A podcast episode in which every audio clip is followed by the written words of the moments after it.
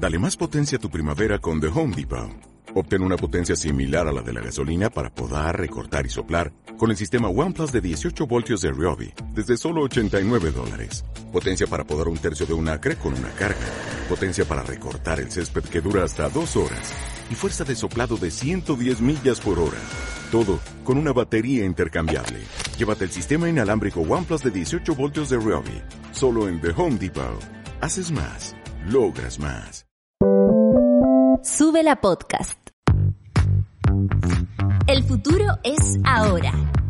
Y es bueno saber que estamos rodeados de superciudadanos. Con la conducción de José María del Pino. ¿Cómo están? Bienvenidos a este Super Ciudadanos miércoles 13 de julio totalmente en vivo y en directo 10 de la mañana con 38 minutos. Charlie Sáez en el control maestro, la Dani Rivera en la muela y el José Cantú en las perillas para darle todo el sonido a esta transmisión. De hecho, le tengo un, un pedido al José. ¿Puedo hacer un pedido, Charlie? ¿Me autoriza dedito para arriba dedito para abajo?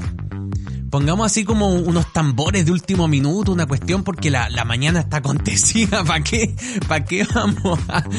Pongámosle un poquitito así como de menjunje para que empecemos a, repasar lo que ha sido desde muy... Mire, escuche.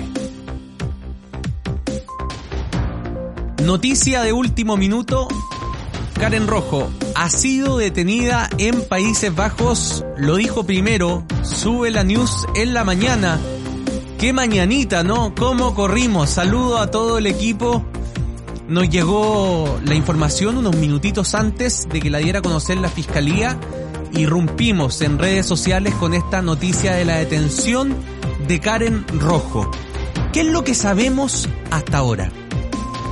Sabemos que ella se encontraba en Países Bajos, prófuga de la justicia, pues se fugó de Chile durante la espera del fallo sobre su juicio por fraude al fisco.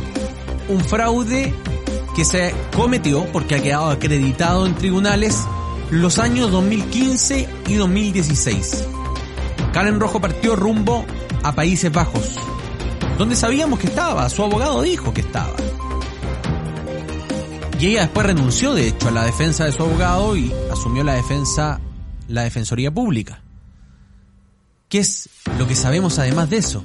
Bueno, que está siendo trasladada a la corte de Rotterdam. Ese es el, ese es el nombre del distrito de cortes de Rotterdam. Donde primero se va a revisar la legalidad de su detención. Y luego se dispondrán las medidas cautelares para iniciar este largo camino. Y les digo largo, largo camino porque entre Chile y Países Bajos no hay tratado de extradición. Pero no caigamos en la trampa. Eso no quiere decir que Karen Rojo no pueda ser de hecho extraditada a Chile. Puede ser extraditada a Chile. Que no haya tratado no implica que la Corte Suprema o apelaciones de ese país no pueda resolver igual la extradición, si es que está siendo requerida por la justicia chilena. Por tanto, hay un trabajo que va a ser largo, porque esta detención además es a partir de una solicitud que le hace la PDI a Interpol. Y el Ministerio Público interpone este requerimiento además ante la Corte de Apelaciones de Holanda, que establece las garantías de los ciudadanos en ese país. Y ellos dan la orden de detención. Por tanto, hay un camino aquí que se ha avanzado, que ha sido lento, sí. Se fugó en marzo. Estamos en julio. Pero hoy al menos podemos celebrar aquellos que creemos en la probidad, en la transparencia, que no está quedando impune un delito contra usted, contra su mamá, contra su papá, contra mí, contra los chilenos. Porque cuando un político comete fraude al fisco, nos está metiendo a nosotros, los contribuyentes, la mano en el bolsillo. Nos está robando a todos. O está haciendo malversación de fondos que son de todos. Escuchemos qué es lo que ha ocurrido esta mañana. Les quiero presentar a Antonio Segovia, el jefe de la Unidad de Cooperación Internacional y Extradiciones de Fiscalía. Esto fue lo que dijo hace instantes. El Ministerio de Justicia de Holanda nos informó esta mañana de la detención de la señora Karen Rojo en dicho país. Esta detención se produce como consecuencia de la petición de extradición que fuera formulada por la Fiscalía Regional de Antofagasta y que fuera aprobada por la Ilustrísima Corte de Apelaciones de dicho país y tramitada a través del Ministerio de Relaciones Exteriores de nuestro país. La requerida en este momento se encuentra a disposición de un tribunal en la ciudad de Rotterdam eh, tribunal que controlará la legalidad de su detención y determinará las medidas cautelares personales que ella deberá cumplir durante el resto del proceso de extradición que debe llevarse a cabo en dicho país y cuya finalidad es que la requerida vuelva a Chile con el objeto que cumpla la condena que le fuera impuesta como autora de delitos de fraude al fisco. Aquí se ha hecho una, una afirmación que es clave, ¿ah? porque en, en la prensa nosotros nos cuidamos mucho a hablar en condicionales. Lo dice claramente Antonio Segovia. Ella es autora del delito de fraude al fisco. Es una delincuente que está condenada a pena aflictiva. Digamos las cosas como son sin eufemismo. Me recuerdo anoche, ¿ah? a propósito de que siempre hablamos con Charlie que, que a veces vemos The Voice que mucho hubo una canción de Víctor Jara, ¿no es cierto? Y como que bueno, y terminó y, y le quitaron la vida. Y, Julián Effelbein se atrevió a decir algo en televisión. Tenemos que dejarnos de eufemismo. Dijo Víctor Jara, cantante asesinado en dictadura. Era así de simple, porque la historia es esa. Acreditada ante los tribunales chilenos. Bueno, lo de Karen Roja es lo mismo. Ella es una delincuente, autora del delito de fraude al fisco. Este ha sido un trabajo largo de la Fiscalía de Antofagasta. También habló su fiscal jefe, Cristian Aguilar. También hace poquititos minutos. Aquí estamos viendo el pulso de la noticia, minuto a minuto. Te estamos acompañando con lo que está ocurriendo. Esta noticia en desarrollo. Karen Rojo, rumbo a la corte de Rotterdam. Habló el fiscal de Antofagasta que lideró esta ofensiva internacional para traerla de vuelta a Chile. Esto fue lo que dijo hace breves minutos. Fiscalía confirma la detención de Karen Rojo Venegas la madrugada del día de hoy por la policía holandesa. Actualmente se encuentra privada de libertad y va a ser puesta a disposición del Tribunal de Rotterdam en Países Bajos para los efectos de definir su situación procesal en relación a la petición de extradición que realizó la Fiscalía de Chile en el contexto de la ejecución de la sentencia que impuso el Tribunal Oral para los efectos de libertad de 5 años y un día de cárcel. ¿En qué circunstancias se da esta detención, fiscal? Esta detención se da en el contexto de la solicitud que realizó la Fiscalía de Extradición, autorizada por el Juzgado de Garantía y por la Corte de Apelaciones de Antofagasta, remitida a conducto Ministerio de Relaciones Exteriores a el gobierno de Países Bajos para los efectos de someter a procedimiento de extradición a Rojo Venegas. En, este procedimiento eh, debo resaltar la intervención activa que ha tenido la, Unidad de Cooperación y Extradición en la Fiscalía Nacional, que ha hecho posible la tramitación de la solicitud de extradición que realiza la Fiscalía, además las gestiones y apoyo y colaboración que ha llevado adelante la bride de la pedida Antofagasta, que también ha posibilitado este resultado eh, exitoso. Lo que corresponde a presente es que el juzgado en Rotterdam, que controlará la detención de Rojo Venegas el día de hoy, resolverá su situación respecto a medidas cautelares. Esto es si se va a mantener en prisión preventiva o en...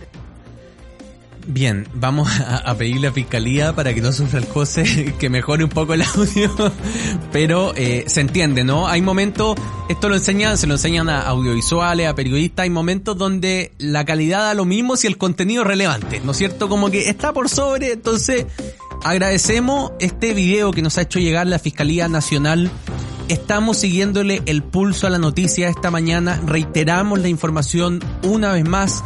Karen Rojo, ex alcaldesa de Antofagasta, prófuga de la justicia, autora del delito de fraude al fisco, ha sido detenida en Países Bajos, en la región de Holanda. Ah, aprendí, hoy día me trolearon en, en la mañana en Twitter. Me trolearon porque dije fue detenida en Holanda. Que en rigor está bien, porque fue detenida en la región de Holanda, pero el país es Países Bajos. Ah, porque Holanda ahora es una región oficial de Países Bajos. Así que pido las disculpas, pero ahí fue detenida. Karen Rojo y nosotros estamos siguiéndole el pulso, insisto, como sube la news a esta noticia, estamos revisando esta mañana lo que está ocurriendo, estamos tomando contacto con la Corte de Rotterdam vía sus oficiales de prensa para ver si tenemos acceso a imágenes a videos de este control de detención que ya debiese estar por comenzar de Karen Rojo en aquella ciudad de Países Bajos. Cinco meses, cuatro meses, prófuga de la justicia Karen Roja después de Rojo, después de haber, o Rojo Venegas, como le dijo el fiscal, ¿escucharon no? Rojo Venegas, sí, así como con, con, con composición de apellidos delictivos, ¿ah? como los abogados son, son, son muy formales. Ella se fugó, recordemos, primero a Brasil, luego a Países Bajos, justo antes de la lectura del fallo condenatorio por el delito de fraude al fisco. Es, como dice a esta hora, la página web de Sube la News donde estamos actualizando minuto a minuto la información. Los invitamos a visitarla www.subelanews.cl slash news. Es noticia en desarrollo. 10 de la mañana, 48 minutos y ya estamos de vuelta con más Super Ciudadanos.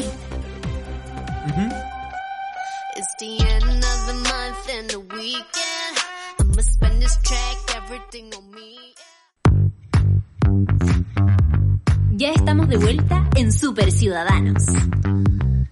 Queridas super ciudadanas y super ciudadanos, bienvenidos una vez más. Ya estamos de vuelta. ¿Qué estábamos escuchando, Charlie? Lisa.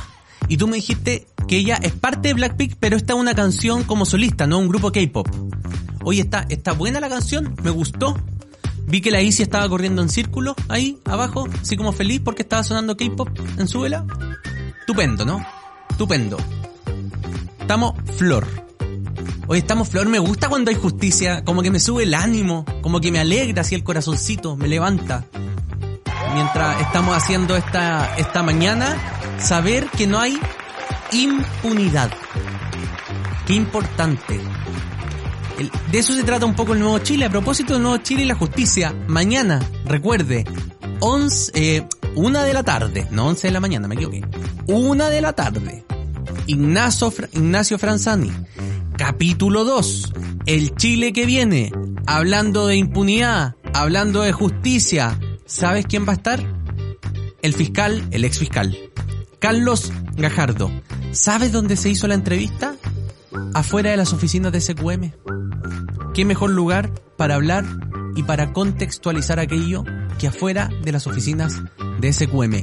Mañana, una de la tarde, el Chile que viene con Ignacio Franzani, que en este capítulo entrevista a Carlos Gajardo, no te lo puedes perder. Y ayer a las 7 de la tarde se estrenó un nuevo capítulo de Mapa Constituyente TV sobre sistemas de justicia. Ya está disponible en nuestro YouTube y en nuestro Facebook para que lo puedas ver. Y recuerda, el 4 de septiembre, votar informado sobre el fondo del texto constitucional que propone la convención al país y que todos nosotros, por voto obligatorio, recuerde que la multa va de, 52 mil a 157 mil pesos, tenemos que ir a votar. Revis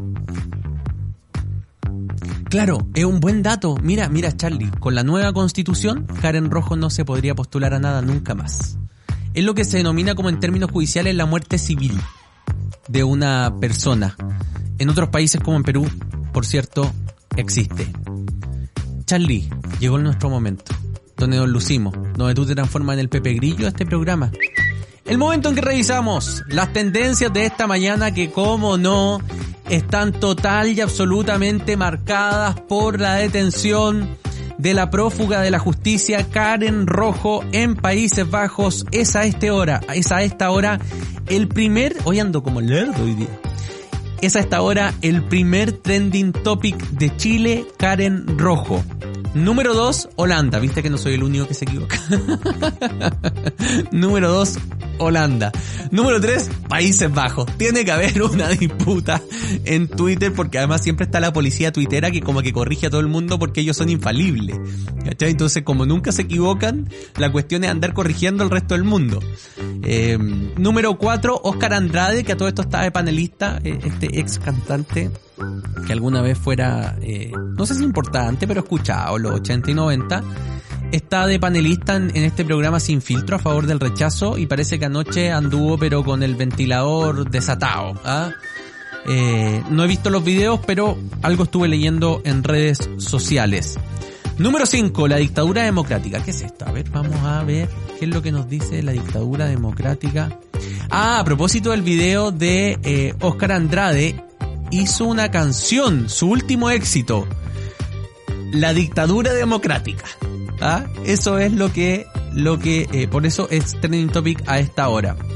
Número 6, feliz miércoles. Sí, le deseo un feliz miércoles. Una ternura de hashtag entre tanto tema denso. Tanto tema denso.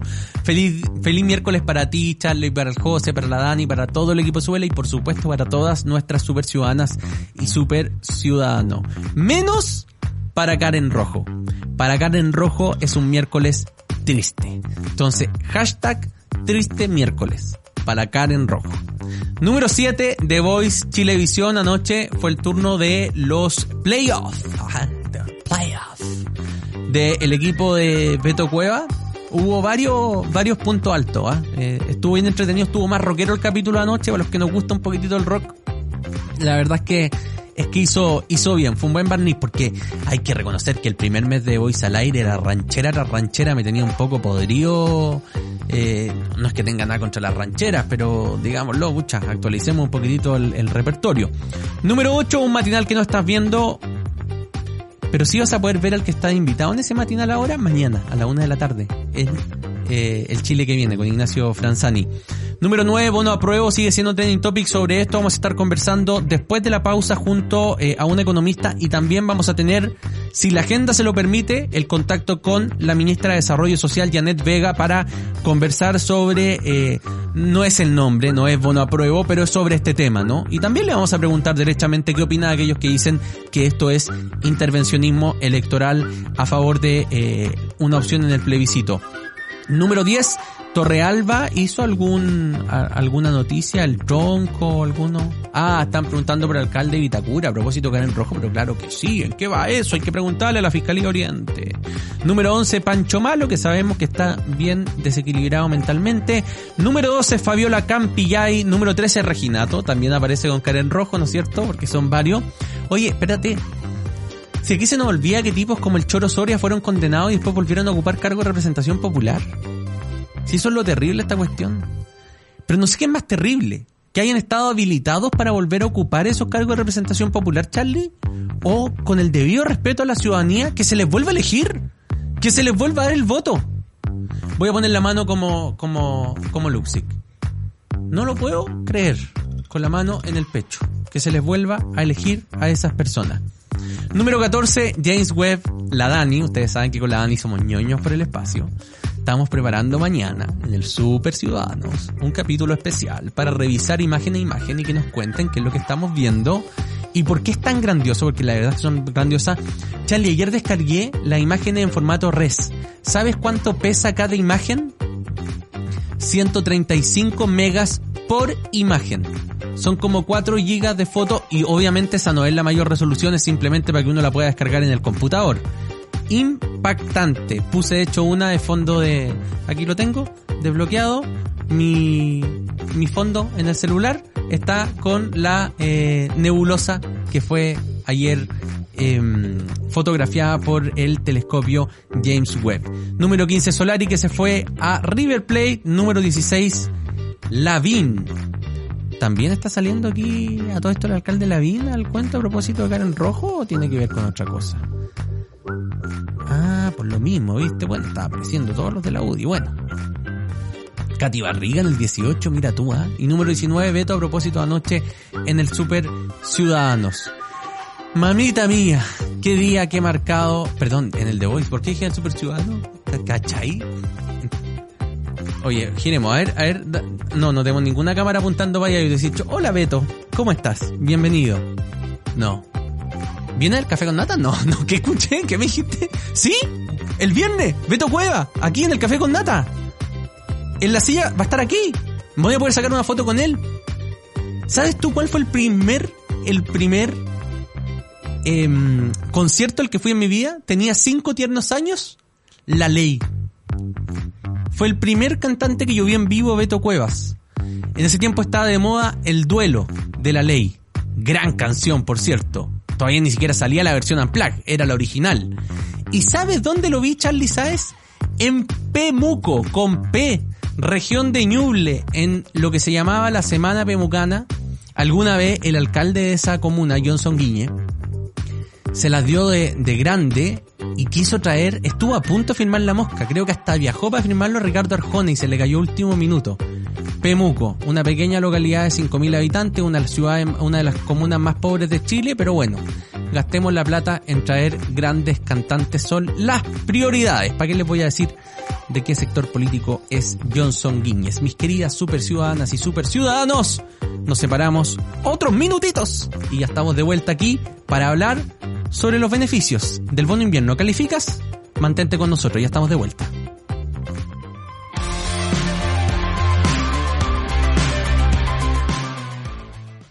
Ya estamos de vuelta en Super Ciudadanos.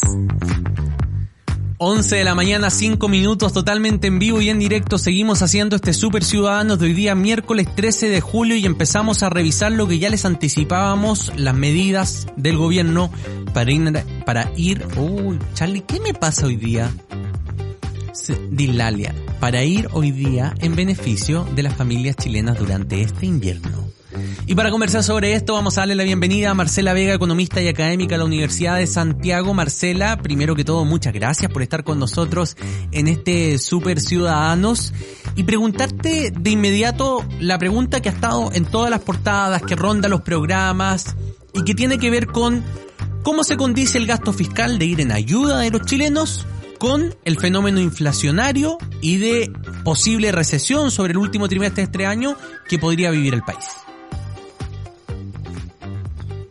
Bueno, José María, ¿cómo estás? Muchas gracias por la invitación. Bueno, yo soy Marcela Vera, eh, trabajo en la USAT como académica y hemos estado abordando estos temas eh, durante ya eh, los últimos tres años en relación a los procesos inflacionarios y hemos observado y pusimos la alerta muy temprana para que la autoridad en ese momento tomara acciones preventivas para poder resolver los problemas que estábamos a puertas de recibir como sociedad.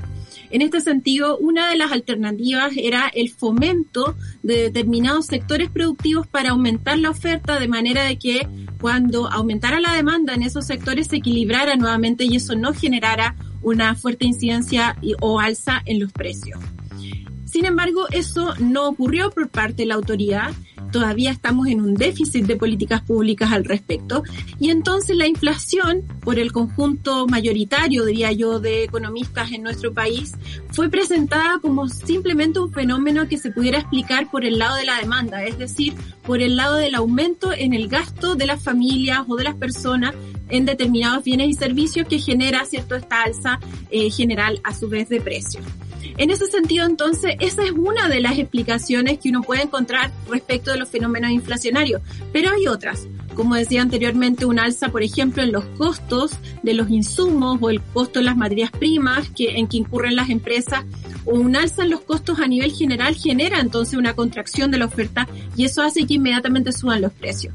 Otro elemento son las expectativas inflacionarias. Cuando hay eh, posibilidad de que exista una inflación futura, entonces los precios se adelantan a eso y entonces generan, ¿cierto?, un alza muy temprana, como lo vimos muy claramente con el caso del alza en el aceite, ¿cierto?, que se anunció al principio de la semana y el día ya miércoles ya teníamos un alza de tres mil pesos, dos mil quinientos pesos respecto de ese bien.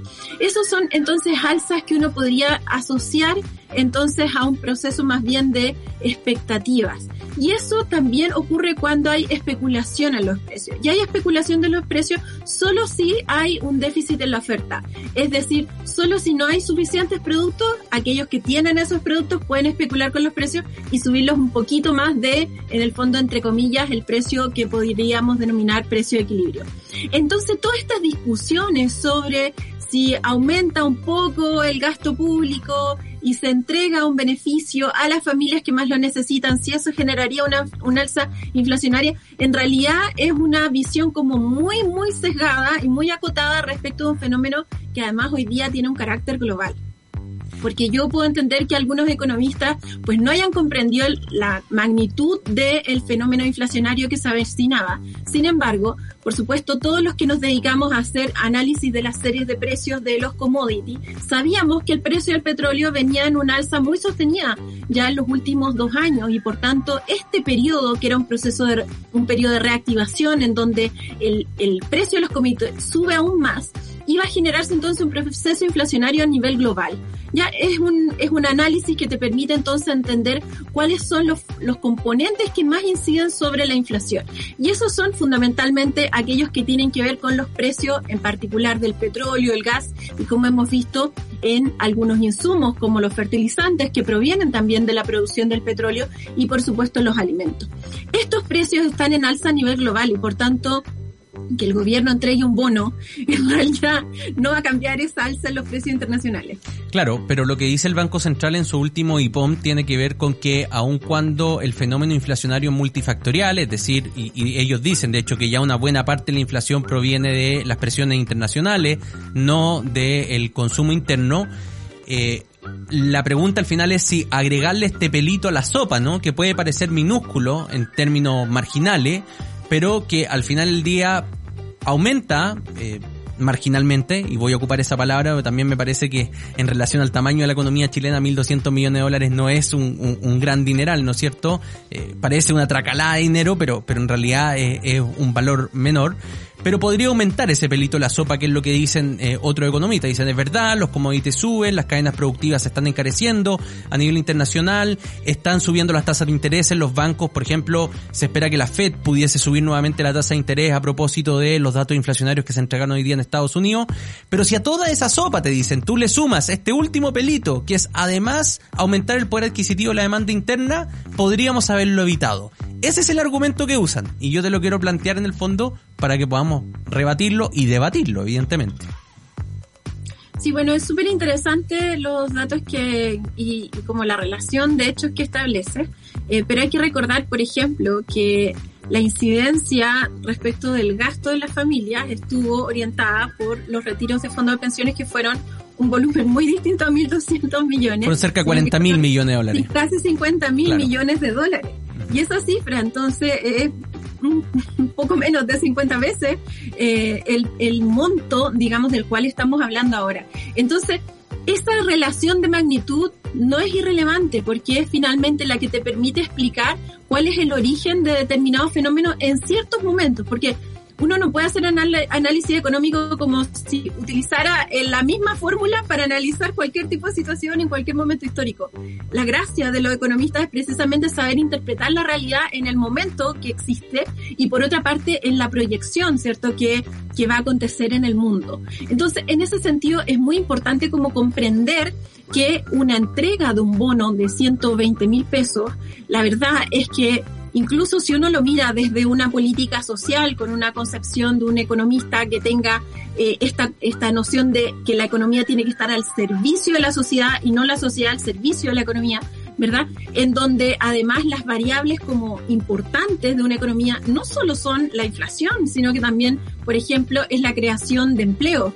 En ese sentido, entonces, va a ser fundamental que hoy día miremos este eh, leve aumento del gasto público focalizado además, eh, orientado también a poder generar la sobrevivencia de otro tipo de sectores como lo son las pymes, por ejemplo, que están cayendo en efecto en morosidad y que también afectan la economía de nuestro país, pero también, ¿cierto?, aquellas familias que requieren garantizar algunas cuestiones básicas en un proceso que es en efecto inflacionario y que por supuesto puede atentar incluso contra el cuidado en esta temporada de invierno. Porque además hay que hay que relacionar que no, esto no se está entregando en la temporada de vacaciones de verano, sino que estamos teniendo una alza del COVID y por supuesto las familias también tienen que tomar medidas de resguardo y esas medidas normalmente también implican un aumento en los costos en los cuales tienen que incurrir. Por tanto, uno puede enfocar esto desde una visión muy preventiva, pero también hay que ser críticos respecto de esto y decir que esto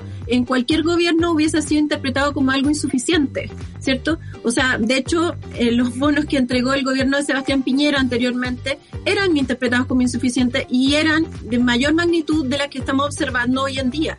Entonces, es importante también no perder de vista que la inflación hoy día no viene, digamos, incentivada por un proceso interno del lado de la demanda, sí del lado de la oferta y por tanto el gobierno debería compensar si quiere regular realmente la inflación, debería generar entonces incentivos, impulsos sobre ciertos sectores productivos para que entonces aumenten los bienes en esos mercados y entonces no tengamos posibilidad ni de especulación ni de generación de alza en los precios eh, producto, digamos, de la escasez de determinados productos. Estamos conversando con Marcela Vera, economista y académica de la Universidad de Santiago. Marcela, te voy a llevar a otro tema que está incidiendo en la inflación, que es el dólar. Te voy a llevar a otra pregunta especulativa, ¿no? Porque eh, nosotros que nos dedicamos, bueno, usted a las ciencias sociales, los periodistas, yo digo que somos más de las humanidades, son ciencias muy inexactas, ¿no es cierto? nos tenemos que mover mucho en el escenario, en contrafactuales. Eh, y hay toda una discusión sobre si este valor del dólar que está llegando ahora a los 1030 pesos eh, tiene un, una banda, un rango de solo de especulación. Es decir, que ante el escenario interno que está viviendo el país, hay gente que está sacando su dinero hacia otras economías que parecen más fuertes y más estables, por tanto disminuye la oferta de dólar dentro del país y eso hace que aumente el precio del dólar. ¿Crees tú en esa tesis de que hay un rango de precio del dólar que algunos se atreven a decir que podría ser hasta de 200 pesos solo de especulación respecto a la moneda norteamericana? Bueno, mira, en el caso del tipo de cambio hay varios factores también que lo explican. Ya, el primero, en efecto, es la especulación. El instrumento de refugio frente a cualquier crisis global eh, ha sido históricamente, desde que se produce este acuerdo del patrón oro versus dólar, ¿cierto? Desde ese momento ha sido el dólar. Y por tanto, dado que muchos bancos centrales tienen como moneda o como reserva internacional el dólar, entonces frente a cualquier desorden, desequilibrio, crisis económica, entonces los distintos capitales se resguardan en ese instrumento. ¿Ya? Es un proceso igualmente de déficit, ¿cierto?, de la moneda local también que tenemos nosotros. Y ese déficit uno podría observarlo también de forma mucho más estructural que, que simplemente una coyuntura especulativa. Eh, lo que tenemos hoy día es un proceso en curso de esta inflación, es decir, de por una parte recesión y por otra un proceso inflacionario. Y ese tipo de situaciones generan entonces una crisis incipiente en otros sectores, en otros ámbitos de la economía. Dígase, por ejemplo, eh, las crisis sobre movimientos de capitales, sobre eh, déficit en la inversión y por supuesto eso va a tener un resultado que va a ser un déficit también en cuanto a la creación de empleos. Eso no ocurre inmediatamente, claro. digamos, pasan algunos meses y uno puede empezar a observar esos componentes. De hecho, perdón que te interrumpa Marcela, pero eh, en los pocos ramos de economía que tuve, intro a la economía, micro, por ahí un macro alcancé a tener, eh, a uno siempre le decían que el empleo es una de las variables que repercute más desfasadamente respecto a los hechos económicos. Eh, cuando te dicen, bueno, vamos a hacer planes pro empleo, es probable que veamos la cifra en seis meses más, doce meses más bajando, no va a ser con efecto impacto inmediato. Y eso también podría ocurrir ahora, ¿no? Así es, muy cierto. Hay un rezago en la variable de empleo y eso hace entonces que un plan de gobierno, por ejemplo, incluso pueda tener una incidencia de aquí a dos, tres años, eh, cuando, por ejemplo, se basa en la construcción. Entonces, son procesos, digamos, lentos de desarrollo y que, por tanto, también tienen que alcanzarse a generar a tiempo de manera que el efecto sea cuando, en efecto, cuando el, empleo esté entonces bajando.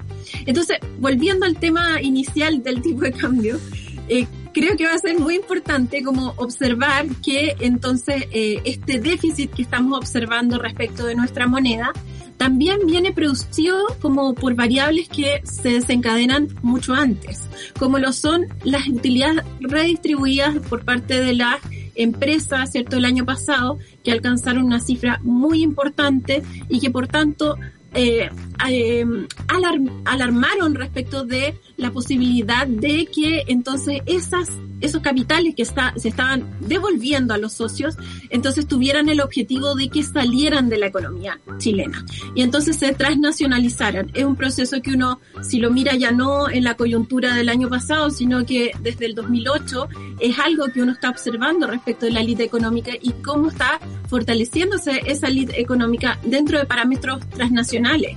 Y por tanto, entonces hay un déficit respecto de, por una parte, la generación de mayor capacidad instalada, pero por otra también de en efecto, eh, digamos que podamos apreciar nuestra moneda local y entonces tener las divisas o invertir esos capitales en nuestro país y que no simplemente salgan de nuestra economía. Entonces, son cuestiones, son componentes que vamos a ir observando también mucho en relación, que es la tercera variable importante, que es el precio del cobre, que en la medida que cada vez, para nuestros auditores, cada vez que el precio del cobre vaya bajando, el tipo de cambio tiende entonces a subir porque ingresan menos divisas a nuestro mercado y eso hace que entonces aumente el precio. Ese tipo de elementos también lo vamos a observar en estos próximos meses porque si hay un menor crecimiento en China, que es la principal potencia, export, digamos que importa nuestro cobre, entonces también vamos a observar digamos que el precio del cobre va a ir bajando. Entonces, yo lo podría resumir esta cuestión en particular del tipo de cambio y el efecto internacional que está teniendo sobre nuestra economía como la lucha de gigantes entre Estados Unidos y China. En la medida que Estados Unidos, ¿cierto?, esté digamos, apreciándose por parte del mundo, este tipo de cambio va a ir en alza y en la medida de que China esté creciendo más, eh, va a generar mayor demanda de cobre y entonces nuestra divisa va a ir a, la baja. Pero vuelvo a la pregunta original, porque eh, tú bien daba un dato, ¿no? Respecto al, al, cobre. El cobre llegó a estar en 4 eh, dólares la libra. ¿ah? Y el dólar estaba a 850, 880 pesos y uno hablaba y reporteaba con economistas de todas las vertientes, más ortodoxos, más heterodoxos, y te decía, la verdad es que aquí al menos algo no huele tan bien, porque con, con ese valor de dólar, o sea, perdón, de cobre, nosotros llegamos a tener el año, no me acuerdo, creo que en el último boom de los commodities que hubo antes, antes de este, de este eh, cobre que subió, llegamos a tener el dólar a 480 pesos con 4 dólares por libra de cobre. Entonces, ahí vuelvo a preguntarlo y lo, pregunto genuinamente porque también es bueno hacerse cargo de las incertidumbres que hay en nuestra misma sociedad. ¿Habrá un, un, un rango, unos 100 pesos, unos 50 pesos, no sé, unos 10 pesos de este valor que es simplemente de gente que legítimamente o no tiene susto, agarró su plata, la mandó para afuera y otras empresas que hasta el 4 de septiembre tienen frenadas sus inversiones, no le están inyectando recursos a la economía y por tanto hay una variable que tiene que ver con el con el desarrollo social y político interno del país?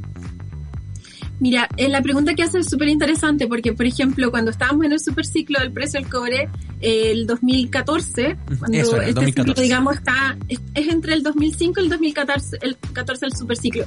Y en el 2014 el precio del dólar alcanza casi los 600 pesos. Entonces, en efecto, la variable del tipo de cambio es explicada por estos, como fundamentalmente, ¿cierto? Por estos tres componentes que te decía anteriormente. Y una de las fuertes incidencias que está habiendo hoy en día no solo guarda relación con el tipo de cambio, sino que con todos los ámbitos de la sociedad, la generación de empleo, la capacidad instalada, la nueva diversificación productiva, el desarrollo tecnológico o los procesos de industrialización. Hoy día se, se plantea que hay que innovar, pero casi nadie dice que hay que en realidad industrializar y luego con una industrialización tú generas esa innovación. Entonces, la innovación queda acotada casi como en el último rango de la fila y la industrialización queda invisibilizada. Ese, ese, digamos, conjunto de ámbitos económicos en nuestro país ha sido postergado durante décadas.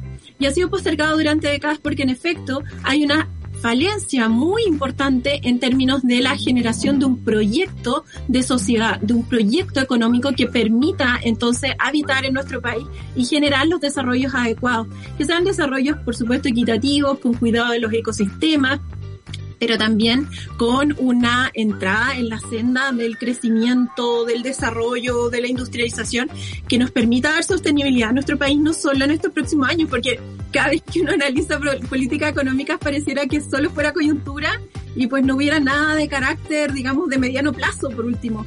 Sin embargo, todos sabemos los que nos dedicamos a esto de los, por ejemplo, de los recursos naturales, todos sabemos que hay un rendimiento marginal decreciente, es decir, que cada vez estamos recibiendo menos por eh, la explotación de nuestros recursos naturales y por tanto es fundamental que exista industrialización. Y perdón, Marcela, porque ya a 15 años esto ya no va a poder sobrevivir de esta manera en cómo lo venimos haciendo hasta ahora. Solo para aportarte un dato, desde 1998 el índice de productividad de este país de crecimiento es prácticamente el mismo, es cercano al 1,5, 1,8% está muy lejos de ser el salto cuántico de una economía que pretende llegar al nivel a, desarrollo. Es decir, nosotros tenemos una economía que crece en la explotación de recursos, pero que no es capaz de hacer más con los mismos recursos, lo que es pan para hoy y hambre para mañana. Eso es tal cual. Y eso, cuando uno lo, por ejemplo, lo analiza en términos de la productividad del trabajo, la productividad del trabajo no va, eh, digamos, eh, en disonancia con la productividad del capital. Si nosotros no tenemos eh, máquinas, si no tenemos mayor valor agregado en esta producción, la productividad del trabajo también desciende. Entonces, como no puede estar eh, disociado un ámbito de otro. Los recursos naturales tienen que estar al servicio de la ciudadanía, de los ecosistemas, de la generación de valor agregado y esto tiene que ser una política en conjunto. Y ese, eh, digamos, ese proyecto de eh, modelo de sociedad está permanentemente en jaque también cuando uno observa estas salidas, ¿cierto?, de eh, capitales, de divisas, de, eh, en el fondo, de instrumentos de refugio que está tomando cierto sector empresarial en nuestro país y lamentablemente los afecta a ellos, pero también y sobre todo los afecta a la gran mayoría de las personas. Digo que los afecta a ellos porque a, veces pareciera que no lo vieran, pero yo sé que a sus eh, planillas eh, pueden observar cómo su rentabilidad sigue aumentando cuando invierten en afuera, ¿cierto? Sin embargo, si uno lo analiza concretamente en su propio país, lo que están haciendo es precarizar las condiciones nacionales. Y eso es, y ese elemento inmediatamente, tarde o temprano, digamos, les va a impactar también en sus empresas. Ahora, Marcela, y con esto terminamos. Ha estado muy interesante esta conversación, además de altísimo nivel. Hay muy buenos comentarios en, redes sociales, por cierto, de la conversación que estamos teniendo. Pero, así como un, último concepto, solo porque la gente se asusta, no hemos hablado cosas dramáticas, el alza del dólar y todo, y no hemos dado. ¿Qué podemos esperar hacia fin de año? Pero ten 30 segundos para poder decírmelo porque nos estamos yendo. ok, en 30 segundos vamos a tener un proceso inflacionario de con una inflación cerrada de dos dígitos, vamos a tener una disminución en el crecimiento económico en torno al 1% y eso va a reflejar lo que va a ocurrir en términos de empleabilidad el próximo año, a menos que el gobierno y los empresarios tomen iniciativas distintas respecto de la inversión. Perfecto. Marcela Vera, economista y académica. Hoy día fuiste bien pedagoga, bien profesora. Muchísimas gracias por haber estado con nosotros en Super Ciudadano. Un gusto, un gusto, que estén muy bien. Y a ustedes, queridas Super Ciudadanas y Super Ciudadanos, les quedaremos debiendo la entrevista con la ministra Janet Vega, quien se excusó, aún está en una actividad que ella tenía planificada, quería desocuparse antes, pero no pudo. Va a estar con nosotros en los próximos días. Pierda cuidado. Nos reencontramos mañana, como siempre, 10 y media de la mañana, en un nuevo Super Ciudadanos. Eso fue Super Ciudadanos de lunes a viernes a las 10.30 de la mañana solo por subela.cl.